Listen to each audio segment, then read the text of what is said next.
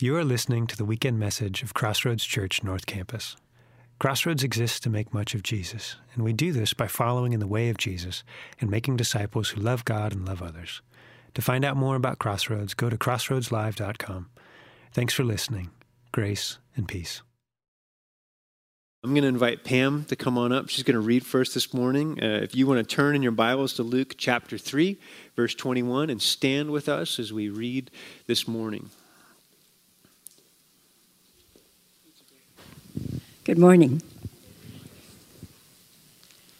Well, we haven't got washed away yet, huh, guys? yeah, praying for those folks. All right. Luke chapter 3, and we are in verse 21.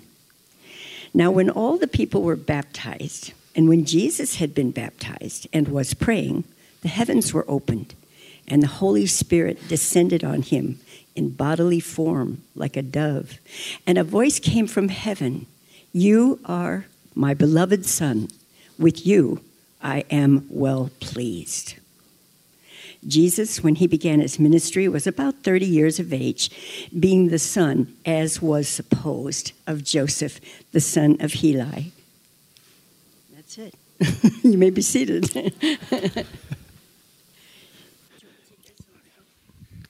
Short and sweet. We step into a, a passage um, that carries with it a lot of importance. Um, as, as God breaks open the heavens and speaks to Jesus of, of who he is. And that question of, of who are you uh, is a pretty important question for us. It's not usually how we go about conversations. When you're meeting someone new, your first uh, question to them usually isn't, Who are you? You know, that's not how we go. We, we might say, What's your name? And then where do we go from there? Well, what do you, what do, you do? Right? And then we look for points of connection. And that question of identity is an important one, but we often find ourselves uh, settling for just simply, well, I am, I am what I do. I'm, I'm my job. I'm the sum of my habits. I'm the sum of my, my choices. I was reminded of this yesterday. I have uh, an interesting quirk where I was at a basketball game and someone next to me leaned over and, and handed and said, "Hey, would you, you, want you want any gum?" Um, and I said no. And and if you ever ask me if I would like any gum, just know I'm not being rude. Uh, I don't chew gum um, from from early on. I haven't, and so I always laugh when when someone does that, and I always feel like this need to explain myself. Well, let me tell you who I am. I'm not a gum chewer. There's something really weird about it. But then it gets into this weird moment uh, where the, people are like, "Why don't you like chewing gum?" And then if I describe that, it's kind of disturbing for everyone because I'm like, it's weird to me that you put something in your mouth and you just leave it there, chewing on it over and over and over and over and over again. That's really kind of gross, isn't it? You know. And then it becomes this judgment upon them that I'm like, I don't chew gum because I'm better than you. That's not what I'm trying to say. That's not what I'm trying to say at all. And that's not who I am. I'm not just a non gum chewer. But, but we identify with different things, different groups, right? I identify as a, a Bears fan. I, I am always rooting for the Bears, and during the playoffs, that means I don't have to really pay any attention to football.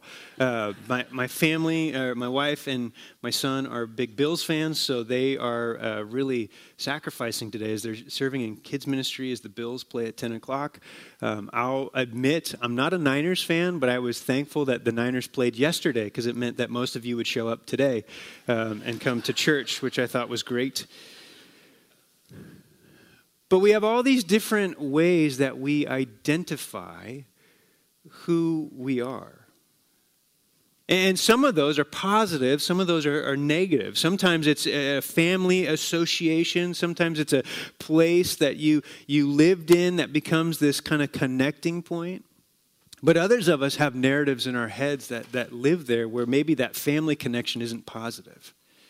Maybe the way in which we think about ourselves is that we're just a constant failure, that we are a sum of our habits, our addictions, our failures, and, and that hinders us in the way in which we walk through life. That question of who are you seems so simple, but it can haunt us when we allow it to have a voice uh, from somebody else because identity truly does matter. In his book, Atomic Habits, James Clear, he speaks to the importance of how identity actually forms our habits.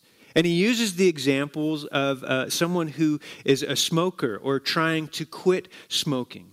And he says that those who, uh, when offered a cigarette, say, Oh, you know what, I'm trying to quit smoking, are less successful than those who, when offered a cigarette, say, Oh, I don't smoke. Right? Because by saying I don't smoke, you're, you're making that very clear. That's just not an option for me. I'm, I'm trying to be something different than what I once was. Now, while I understand that uh, not smoking or smoking is probably not the issue that sits before us this morning, or at least all of us. The idea behind it is one that shapes us. Because who we are is an important question. How we answer that question uh, and prioritize that question matters. Because people are quick to tell us who they think we are or who we should be. And again, we're quick to tell ourselves, we're often quick to sell ourselves short in that conversation. But whose matter or whose voice is the one that matters most? Whose voice is the one that we are listening to and allowing to define us? And what we see in this passage is that in the beginning of Jesus' ministry, it was marked by a clear declaration of who he was and who he is. And Luke, in pulling out this passage for us, he also reminds us that uh, this good news of who Jesus is was not just for some people, but this good news has come for all of us. And so when it comes to who we are, it begins with knowing who we are in Jesus. This is fundamental to our identity. So let's turn back to uh, Luke chapter 3 and beginning in verse 21. It says, Now when all the people were baptized, and when Jesus also had been baptized and was praying, and just remember for context here, last week we looked at John the Baptist who was out. He was preaching a baptism of repentance that we needed to turn back towards God uh, and, and to repent of our sinful ways and to, to look towards Him. And so he's gathering people all around him. He's preparing the way for Jesus. John knew he was not the Messiah, but that he had come to declare and proclaim and to clear the path for the coming Messiah. And so when it says, now when all the people were baptized, this group of people that had wandered out into the wilderness of the Jordan River, and they were being baptized by John with this baptism of repentance. And we read, and when Jesus also had been baptized, and was praying. There's some questions there for us, aren't there? Each of the Gospels gives us this account that Jesus was baptized, but the question for us is, is a good one, I think, when we go, why, why was Jesus baptized?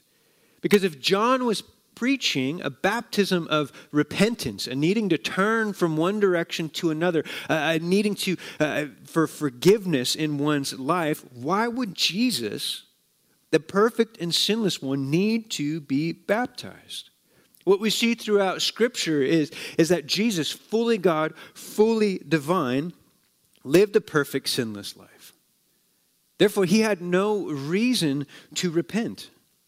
I love how Paul states this in his second letter to the Corinthians uh, in verse 521. It says, For our sake he made him, he made Jesus to be sin who knew no sin. Jesus knew no sin, so that in him we might become the righteousness of God. What Paul's referring to there is that our righteousness is not a result of our own good deeds and hard earned uh, actions. No, our righteousness is a result of the sinless one who lived on our behalf, being Jesus. And so, if Jesus is the perfect sinless one who had no reason to repent, why do we see him coming and being baptized in this moment? Well, in Matthew's account of this baptism, we're told that John, when Jesus approached him and said, I need you to baptize me, that John would have prevented this. He was like, No, no, no, this is, this is backwards. I, I should not be doing this. But Jesus pushed him, and what did Jesus say in Matthew 3:15? He says, Let it be so for now, for thus it is fitting for us to fulfill all righteousness. To fulfill all righteousness.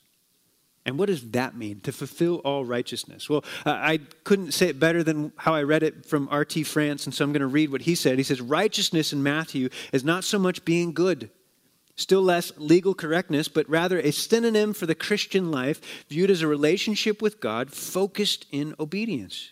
It was this relationship with John's baptism demanded in which now requires Jesus to identify himself with the penitent people, those who are turning towards God, the people of God, in order to fulfill his mission. So Jesus regards his baptism among repentance, uh, repentant Israel as a necessary step in his accomplishment of God's purpose of salvation.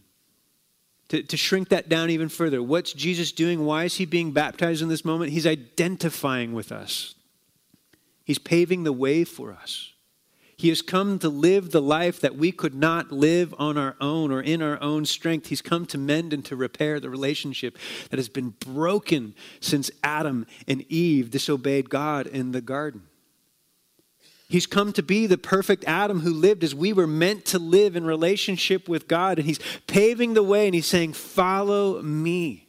This is the path that goes before you. He is our forerunner, as Hebrews uh, 6:20 states. And so he has come to live the life we could not, that all may have life in him. Even his baptism. He's saying, Follow me. Like the Israelite people crossing the Jordan River, now Jesus is being baptized in the Jordan as his ministry begins. And he's once again, he's inviting us into a new exodus, a new freedom that is found in him. And so Jesus was baptized not because he needed to repent, but because he was paving the way for us. He was identifying with our sufferings, our flawedness, what we needed to do. He modeled the way in which we are to go. But what's, what's so interesting in this account, because Luke doesn't give us a lot of details. Some of the other gospels give us more detail about this baptism. Luke's just like, and he was baptized, doesn't even say John baptized him, just kind of moving through. But he does give us this one little kind of orphan detail that we can just run past. And it says, Now when all people were baptized, and when Jesus also had been baptized and was praying, now, what have we already seen and what will we continue to see is a priority in, in the Gospel of Luke? Prayer. He's going to point us to prayer over and over again. He's going to point us to Jesus modeling what it means to go before the Father. And so we're going to see prayer uh, pop up all over the place. And so we see that after prayer, that Jesus was baptized, he was praying. There comes this significant moment in his life. And we're going to see actually throughout Luke's account that after Jesus spends time in prayer, significant things happen. And here's no different. So when Jesus had been baptized and he was praying, it says the heavens were opened and the Holy Spirit descended on him in bodily form like a dove, and a voice came from the heaven You are my beloved Son, with you I am well pleased. Now, we're going to break down what, what's happening here in just a moment, but I want to continue to beat the drum of prayer because it's so important. We have to remember that prayer positions us to hear the voice of God. Prayer positions us to hear the voice of God. This is so important. It's so simple, so simplistic. We hear it all the time in church. Uh, you should pray. You should spend time with God. And we go, I should do that. And yet we find so many other reasons to be distracted in our lives, so many other things to give attention to. And Jesus, and being our forerunner, going before us, modeling for us what it means to live fully connected to God, he models a life of prayer. So, again, if we want to hear from God, we need to pause and we need to pray. We must prioritize our prayer time with Him. If you want to grow in your relationship with Jesus, then you need to spend time with Him in conversation with Him. You need to be in the Word. You need to be listening, responding, abiding, and acting on His way and on His will. Prioritize that. But prayer positions us to hear the voice of God. And so here, Jesus, he's baptized and was praying. When suddenly the heavens were opened and the Holy Spirit descended on him in bodily form like a dove, and a voice came from heaven You are my beloved Son, with you I am well pleased. So let's just take this, this moment apart for just a second. As Jesus was praying, suddenly the heavens were opened. The heavens opening, uh, oftentimes in prophetic literature, is a, a sign of divine intervention, divine revelation. Something is moving in the clouds. The clouds are parting, and there's something to be seen. And as the heavens were opened, and the Holy Spirit descended on him like a dove. And so here, the Holy Spirit is coming upon Jesus, uh, and we're told that it was like a dove. We're actually told that in each of the gospel accounts. Here, Luke is using things we understand to describe something unlike anything we've ever seen. We're unsure of what this fully looked like, other than something in the bodily form like a dove descended, but it gives us an indication that there was something that was observable descending upon Jesus, anointing Jesus in this moment, filling him with the Spirit. Luke would later use the image of tongues of fire that would rest on the disciples' heads after Pentecost in Acts chapter 2 this visual imagery of the Spirit descending upon his people. But that first began when the Spirit descended upon Jesus in this moment. The Spirit here anointing, empowering, equipping, and leading Jesus. Remember, He's the forerunner. He's patterning for us what it looks like to have a flourishing relationship with the Father. And a flourishing relationship with the Father requires the, the anointing, the indwelling of the Spirit in our life. And so the Spirit descends upon him in bodily form like a dove, and a voice came from heaven. And now we have God speaking. And to what he says here in this moment, we're, we're going to pay attention, but, but I want us to focus here that what we are witnessing in the writings of Luke is this moment where the Holy Trinity, uh, God in three persons, is before us. The great mystery that our Lord, uh, the, our Lord, our God, the Lord who is one, but is in three persons. The doctrine of the Trinity. There is one God eternally existing in three persons Father, Son, and Holy Spirit. It's, it's one of these truths that we see it and we go, yes, and then we walk away from it and we go, how? You know, we, we have that moment where it explodes in our mind, and yet we see this beautiful interplay here where the Father who has sent the Son is opening the heavens, the Spirit is descending upon him, empowering and leading him. Jesus, the obedient one, living in perfect uh, relationship with the Father, obeying the Father's will. And now the Father is speaking over and declaring just who this Jesus is. And what does he say to him in this moment? He says, You are my beloved Son. You are my beloved Son. We hear those words. And we imagine the scene God the Father speaking to the Son. Jesus hasn't done anything yet. And what's he hearing from his Father? You are my beloved. Now, some of you in this room, you've felt the full force of someone speaking that over you. That you are loved and you took it in and you embraced it and you, you felt it. There was a confidence that grew from that. Some of you in this room, you felt the absence of that. That sense that you aren't loved, that no one ever has expressed that truly to you. And so, in this moment, it's good for us to pause. We, we know that Jesus was the perfect, sinless one. And yet, we have a great high priest who sympathizes with us in all of our weaknesses, who suffered on this earth. And so, hearing this, Jesus is hearing his Father saying, You are my beloved Son. Now, there's more than meets the eye happening here because uh, the words that are being used here have echoes from Psalm uh, 2 7. And Psalm 2 7 says, I will tell of the decree. The Lord said to me, You are my son. Today I have begotten you. Psalm 2 is a messianic psalm. It's speaking to the one who would uh, come, this future king who has come in Jesus. This king who is spoken of in, in, Psalm 2 is spoken as the Son of the Lord. He's the instrument of God's righteous rule and reign over unruly nations. And here, echoing these words of Psalm 2 7, God is saying, You are my son. You are my beloved son. But, but I want to point something else out that's, that's unique here. Because this is actually the first use of, of any form of the word loved in this gospel. And last week, uh, my friend Dan pointed this out to me, and, and he said, uh, after, actually after church on Sunday, he said, Hey, do you know where the first use of love is in each of the Gospels? And I started playing that game that I do, kind of going through, like, I think, I think so.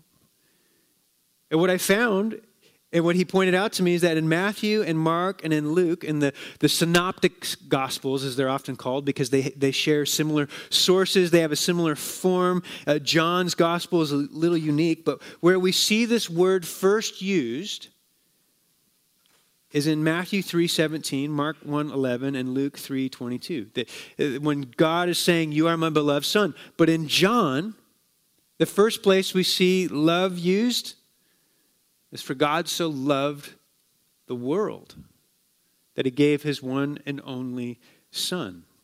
Now, why do I point this out? Because God is first and foremost calling his Son the beloved one. But God, in his great love for us, what does he do? He sends his beloved one to come and to rescue us. He sends the beloved to the ones that he loves. Now, I want to take this just a step further because I was thinking through uh, where do we see love first mentioned in Genesis, the beginning of Scripture? Well, the word for love actually does not show up until the story of Abraham sacrificing his son whom he loved. Now, if you remember that story, it's not one that we like to read all the time because it's a hard story where Abraham is told by God to go and sacrifice his son Isaac. And we hear that and we shudder today. Back in Abraham's day, that was a normal mode of interacting with gods, that you would sacrifice children. That didn't seem like a, a big deal, but, but Abraham's wrestling with this, the child of promise that God had given him, and he's saying, Go and sacrifice him. But what we see in this moment is the one whom Abraham loved, his one and only son, God would provide another way. And in doing so, God was reminding Abraham that he, he was different than the other gods in what he required. That he would not require uh, our sons and daughters, but that he would send his only son for us, that we might live. The beloved one would come for the ones that he loves. See, we see what's taking shape is that God is providing in Jesus not just a way, but the ultimate way. The beloved Son has come to rescue and to restore humanity, whom God loves, is in pursuit of. He has every reason to abandon us, and yet he continues to pursue. Uh, but before we get to that, we have to come back to what is he saying here to Jesus? He's saying, You are my beloved Son. And he finishes with, You I am well pleased. With you I am well pleased.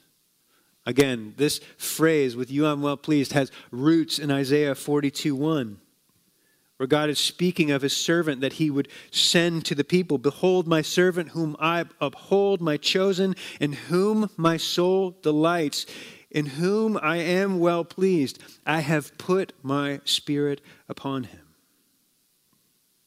This servant who was to come, we read more about in Isaiah 53. He'd be the suffering servant who would take on the sins of all humanity. And this servant is, is Jesus, the beloved Son, in whom God is well pleased. And so notice where Jesus' ministry begins with a clear declaration from God of who he is. Jesus would start his ministry, his work, with the knowledge and the identity that he is the beloved Son of God in whom God is well pleased. This is the voice, the identity that would shape the life of Jesus as he lived in obedience to the Father. So, who is Jesus? He is the beloved Son of God. This is an important distinction for us to grab hold of. And we, we run through this passage so many times, but God is declaring here that servant who I promised would come, the one that you've been waiting for, that righteous king who would rule over all people, this is my beloved Son in whom I am well pleased. So pay attention. Take heed, listen to his words, follow his life, pattern yourself after him, for this is my beloved. And now, uh, with that established, Luke takes this slight detour. He's shown us the infant Jesus, he's shown us the preteen Jesus, and now he's showing us the beginnings of Rabbi Jesus. As we read on in verse uh, 23. Jesus, when he began his ministry, was about 30 years of age. About 30 years of age. This, this actually is about the time when a, a rabbi could begin taking on students. In, in the book of Numbers, uh, in chapter 4, it talks around this was the age where you could begin taking on priestly duties. And so we see that this timeline fits the beginning of uh, Jesus' ministry, that he was growing in stature and growing in, uh, the, in his way with God and also his appeal to men. Uh, but then uh, he now is at the age where he can begin his ministry. And then again, just another detour. We have this baptism. He's praying. The heavens open. God speaks. This is my son in whom I'm well pleased. All of these important things are happening. Uh, and, and Jesus beginning his ministry about the age of 30. And then now we jump into the genealogy of Jesus. You know, the, the passages that we all just memorize and sit with and, and love to read. And it says, when Jesus began his ministry, he was about 30 years of age, being the son, as was supposed, of Joseph. Now, what's Luke reminding us of here? As was supposed of Joseph. He's making it very clear Jesus was born by supernatural means. He was born of the virgin birth, that, that Mary had no earthly father for Jesus. There was no earthly husband that, that bore this son. No, God did something supernatural and unique in bringing Jesus into this world. Now, Joseph, by all accounts, would be the legal adoptive father of Jesus and would carry on the responsibilities as his earthly father. And from what we know, he, he carried that out. But then we get this whole list. And we're going to go for it. I'm just going to read through this whole list and we'll see how we do. But that way you don't have to later. We're just going to hit it right now. Jesus, when he began his ministry, was about 30 years of age, being the son, as was supposed, of Joseph, the son of Heli, the son of Matthat, the son of Levi, the son of Melchi, the son of Jannai, the son of Joseph, the son of Matthias, the son of Amos, the son of Nahum, the son of Esli, the son of Naggai, the son of Maath, the son of Matthias, the son of Simeon, the son of Joseph, the son of Joda, the son of Jonan, the son of Rhesa, the son of Zerubbabel, the son of of Shealtiel, the son of Neri, the son of Melchi, the son of Addi, the son of Cosam, the son of Elmadam, the son of Ur, the son of Joshua, the son of Eleazar, the son of Joram, the son of Matthat, the son of Levi, the son of Simeon, the son of Judah, the son of Joseph, the son of Jonam, the son of Eliakim, the son of Mela, the son of Menna, the son of Matha, the son of Nathan, the son of David, the son of Jesse, the son of Obed, the son of Boaz, the son of Salah, the son of Nahshon, the son of Amminadab, the son of Admin, the son of Arni, the son of Hezron, the son of Perez, the son of Judah, the son of Jacob, the son of Isaac, the son of Abraham, the son of Terah, the son of Nahor, the son of Serug, the son of Reu, the son of Peleg, the son of Eber, the son of Shelah, the son of Cainan, the son of Arphaxad, the son of Shem, the son of Noah, the son of Lamech, the son of Methuselah, the son of Enoch, the son of Jared, the son of Mahalalel, the son of Cainan, the son of Enos, the son of Seth, the son of Adam, the son of God. Now, let me read that one more time. There, there's this pattern we get into, and even as I read it, I want to go faster and get through to the end. But these genealogies are given to us for a reason. And when we remember that Luke set out to give us an orderly account of the life of Jesus, the Son of God, the, the Messiah who was to come, he's intentional in what he puts here. But what we also notice is that in Matthew, in his gospel, he gives us a list of names. And where we get a little confused is from, from Joseph down to David, they're two different lists. They, they don't match. So figure that out and come back to me next week. So, no, they, they differ. And these genealogies, they actually differ in a, in a few different ways. And, and there's been many attempts to kind of reconcile these lists. Uh, some see the list of Matthew as really tracing the genealogy of, of Joseph or more the royal heritage of Jesus. And some see Luke's genealogy as tracing Mary's line uh, and, and, more of the, the prophetic. It goes from Nathan, not to Solomon after David. The prophetic line of, of Jesus' life. And I, I, tend to think that that might be the most likely of answers, but uh, this is just, I'll be honest with you, there's, there's not a clear, definitive, oh, this is it. This is the answer to why these two are different. But, but I want us to pay attention to, to what is happening in each of those genealogies because in Matthew's genealogy, we have these three groups of 14 that get us all the way back to Abraham. And those three groups of 14 are, are, are, presented in the Gospel of Matthew to remind us that Jesus is king. That's what this is reminding us over, over and over and over again, that Jesus is king. That's that genealogy in Matthew. That's how it starts. It also includes four women which we would actually expect to see more in Luke because Luke is more inclusive of women in his gospel, but Matthew includes that, showing us again kind of the flaws and faults of, of some of the sins that occurred uh, in the, the lineage of Jesus. And so Luke gives us this list of 77 names that gets down to God as the final uh, list of names. Some see that as uh, 11 groups of, of seven that are all put together and, and, and paired apart. But here's, here's what Luke is driving at. And I'm already giving you the answer. Because Luke, right, what are we saying? Luke is good news for everyone. And Luke's genealogy doesn't stop at Abraham. He's not saying this is just good news for the Hebrew people. This is not just good news for Jewish people. No, he takes it all the way back to Adam where everything got askew, where everything uh, went off the rails in the disobedience of Adam and Eve when they, they didn't trust God at His word. And Luke's taking us all the way back, saying, no, no, no, this good news is for the redemption of all humanity, for everyone who turns to Jesus. And he uses this uh, list. He, he goes in descending order. He starts with Jesus and works his way back to Abraham. And Matthew's genealogy flips it. He starts with Abraham and works uh, down to Jesus. But here he's taking us all the way down. And what's, what's the last thing that we read in verse 38? He says, The son of Enosh, the son of Seth, the son of Adam, the son of God. Now, what did Jesus just hear from God? You're my beloved son, in whom I'm well pleased. Luke is making it clear that Jesus has come for everyone.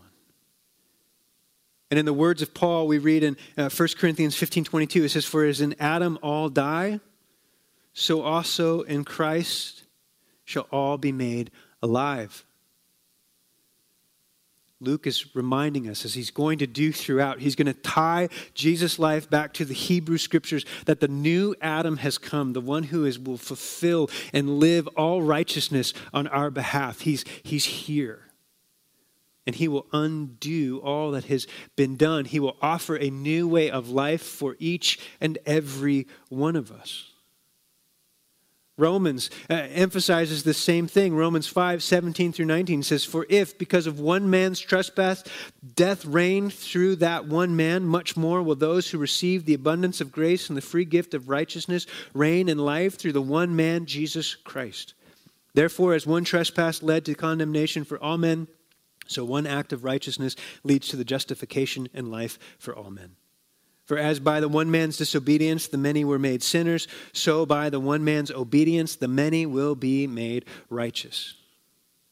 By the one all have sinned but by the one all will be saved.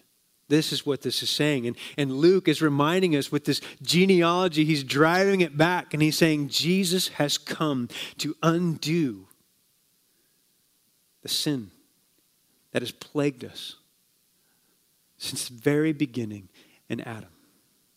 Now the new Adam is here to set the course, to show us, to pave the way for the way in which we are to go. So where does this lead us? Where does this uh, where do we take this? And I think there's a, a few things that we need to pay attention to in this passage.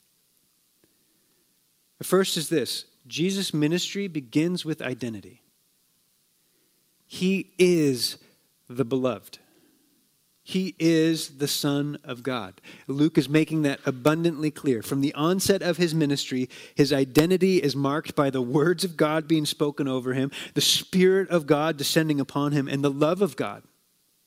That's what we see propelling the ministry of Jesus the Word of God, the Spirit, and the love of God. And Luke is making it clear that Jesus is the long awaited Messiah, and he is worthy of our trust. He's worthy of our devotion. He's worthy of our lives being centered on him. And the second thing God has sent the beloved to rescue us. God has sent his beloved one to rescue us. And here's where this becomes so important that God has come for you. That God sees you as worthy of rescue. Why? Because of his great love. And when you say yes to Jesus, you are seen by God through the lens of Jesus. You are beloved sons and daughters with whom he is well pleased. You are forgiven you are free. You are his children. You are co heirs with Christ when we identify with Jesus. When we say yes to Jesus, his righteousness becomes our righteousness. This is our true identity. This is the identity that matters above all other identities. This is why C.S. Lewis says the Son of God became a man to enable men to become sons of God. Life gets so messy when we put our identity, when we define ourselves solely by what we do, our jobs, our family, our desires, our race, our sexuality, when we wrongly order our hearts, we forget that we are first and foremost to identify as sons and daughters of God. Living in that identity, stepping forward in the love of God. And why do we love? Is it because we really chose God so and pursued Him so much? No, we love because He first loved us. And how did He show His love? By sending the beloved for us. And Jesus stepped into our mess, identifying with us. Even in baptism, he didn't have to repent, but he said, I'm going to show you the way because you matter and you are worth it to me. That I will give all that I have, that in you you may have, that in me you may have life. See, when we wrongly order our hearts or when we uh, get lost in defining ourselves by our own voice, our own failures, our own faults, our own flaws. We're missing out on who we are truly designed to be as sons and daughters of God. And in Christ, you are loved wholly and deeply. And so rather than just going, that's, that's nice, I need that on a rainy day, right? Some of us, we've been living in the darkness of the clouds and we're starting to feel it in our souls. And so we need this like a ray of sunshine to lift our spirits. But I don't want to just run past this. And I don't want this to just sound like flowery, flower, flowery language, you know? Oh, this is so nice that Jesus loves you. No. Uh, you are known and you are loved by the King. And he came and he gave all that you might have life in him. The Son of God became a man to enable men to become sons of God. Jesus was not exclusive with who he was. No, he pulls us in. He grafts us into the family of God. And he grabs everyone who says yes to him. He says, You're with me. You're mine now. Don't let anyone else define you. You're mine. So say yes to Jesus and know you are loved. He has you. He has you. And then this is the, the last thing his lineage, his, his family, it matters because it points to the scope of his mission. He has not just come for some people, he's not just come for the people of Abraham, but he's come for all of humanity. This means that each of us are invited into the family of God. And why is that significant? That we would be invited into the family of God to be defined and identified by His love over us. Why, why would that matter? Well, I, I know that some in this room have families that are broken families that have never felt like family. We've never had a clear example. So when we hear things like Father God or we hear things like the family of God, there's a little bit of a flinch that happens because you're like, I'm not sure. That doesn't seem like a safe thing to me because I've never experienced that. Some of us in this room, we have families that, that know us well, that we've walked with, and some don't. For some, that idea of family feels foreign or totally unattainable. And what I, what I so appreciate is that if you go through that list of Jesus' genealogy, if you look at it in Matthew, you look at it in Luke, the names that you know that become familiar, that jump out, you suddenly start to see that this family line of Jesus contains murderers, adulterers, liars, cheats, brokenness, sin. All of us are represented in there somewhere. But what we see in Jesus is he does not abandon this. No, he brings redemption, restoration, and new hope. And when you say yes to Jesus, Christ in you is the hope of glory. So maybe your family is broken. Maybe you, you never knew your parents. Maybe you felt as though you were abandoned. God has not abandoned you. And he's pulling you in to his family. And he's saying, You are mine. You are my beloved. I've got you. And I am with you. And I am for you.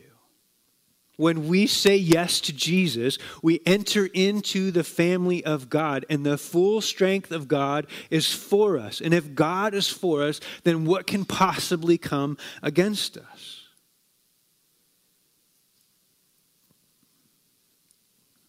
But here's the other hope in that. Because some of us are allowing our, our failures or our past decisions to define us. That has become our identity. That I'm just going to hand the baggage of my life onto my kids or whoever's coming after me. That's just what they're stuck with. But in this, what Jesus is modeling for us, he's saying, no, no, no, no, no. You can be the transitional generation. You can shift. You can take what's broken and through me bring about restoration. It does not have to be what it always has been. Rachel and I often joke. You know, certain days in parenting, you feel like you're nailing it, and certain days you're like, what are we doing? And you're like, what, what are our kids going to have to go to therapy for? You know, what are they going to be like? Well, mom and dad, you know, they ruined us this way. Because we all have flaws. We all have faults. We all have failures. I've had to apologize or seek the forgiveness of my kids because I haven't always shown up well. But what we too often forget, and when we forget who we really are, is that Jesus repairs, Jesus restores, and Jesus expands the family of God, and He's come for you.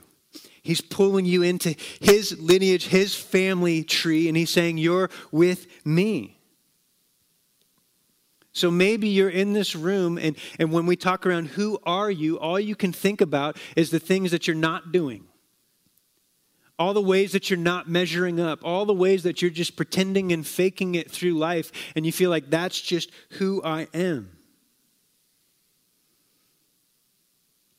So that when you're alone, you feel like the word failure would be a great way to identify yourself. But in Christ, and through Christ, God wants to break you free. You and the generations that come after you. For in Christ there is freedom, there is victory. And the brokenness of the past does not have to be carried into your future.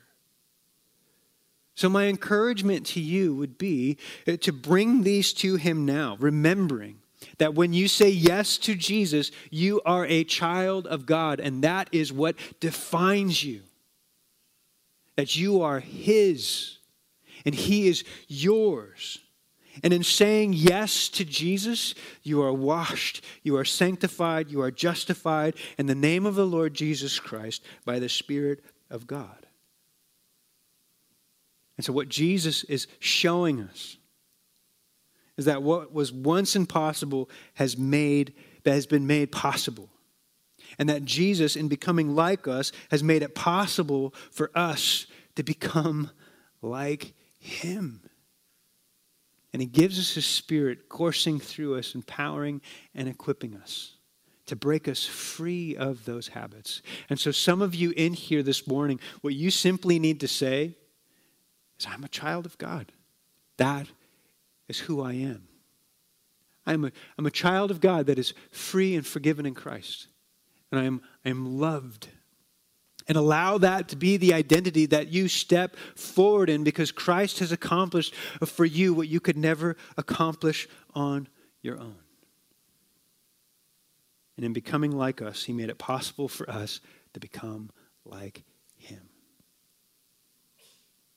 You pray with me?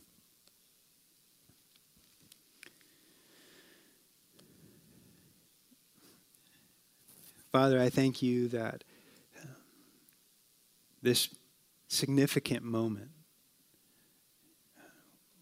uh, was written down and recorded, in which you looked at your son and said, This is my beloved.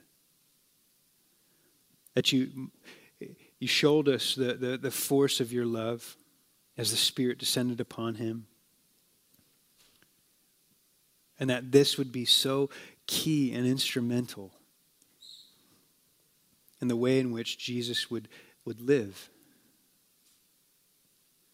That when the trials would come, when um, people would push and prod, when they would question him, when his own family would question him,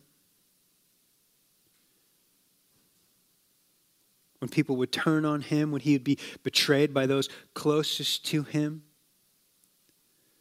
Father, he knew who he was, that he is the beloved Son. That he's the Messiah. And that he invites each of us to join with him as beloved children of God. When we say yes to Jesus, when we recognize our need, because we all have need, we all feel the weight of our sins, our brokenness. But Jesus, you came to show us a new way you broke us of the bondage of the past, and you give us a freedom to live into a new identity. For in Christ Jesus, we are all a new creation. And so, Father, where we feel uh, the weight of our sin, God, would we turn that over to you? Would we seek your forgiveness? But also, God, would we, in the midst of, of seeking that forgiveness, would we trust in your forgiveness that we are new creations in you? That new life is possible in you. A new way of living is possible because of you. And would we find rest as beloved children of God? We pray this in Jesus' name. Amen. Father, we thank you that where there was death, you have truly brought life. And that, Jesus, you came to pave the way that we would flourish in relationship with you. And so, would we fix our eyes on you, the author and perfecter of our faith? Would we trust in your strength and not merely in our own? And would your voice be the voice that defines who we are? We love you, Jesus. We pray this in your name. Amen. Amen. Well, as we uh, conclude this morning, um, we will uh, next week look at how even Jesus' own understanding and identity was questioned by the enemy, which I think we've all felt that in different ways. Are you really a follower of Jesus or are you not? So I encourage you to be back with us next week. But as we find rest in being the beloved, that God sent his Son out of love that we might have life in him that you are a son and daughter of the King when you say yes to Jesus. And so let these words uh, infuse in your week. And this is love, and this is the love of God. Was made manifest among us that God sent his only Son into the world so that we might live through him. And this is love, not that we have loved, but that he loved us and sent his Son to be the propitiation for our sins. Beloved, if God so loved us, we also ought to love one another. May we know the love of God. May it define who we are as his people. And may that love spill over into all we encounter this week. So may you go in his grace. May you know his peace and may you join with us on Wednesday as we talk around what it means to be a kingdom people. God bless you. We'll see you Wednesday night.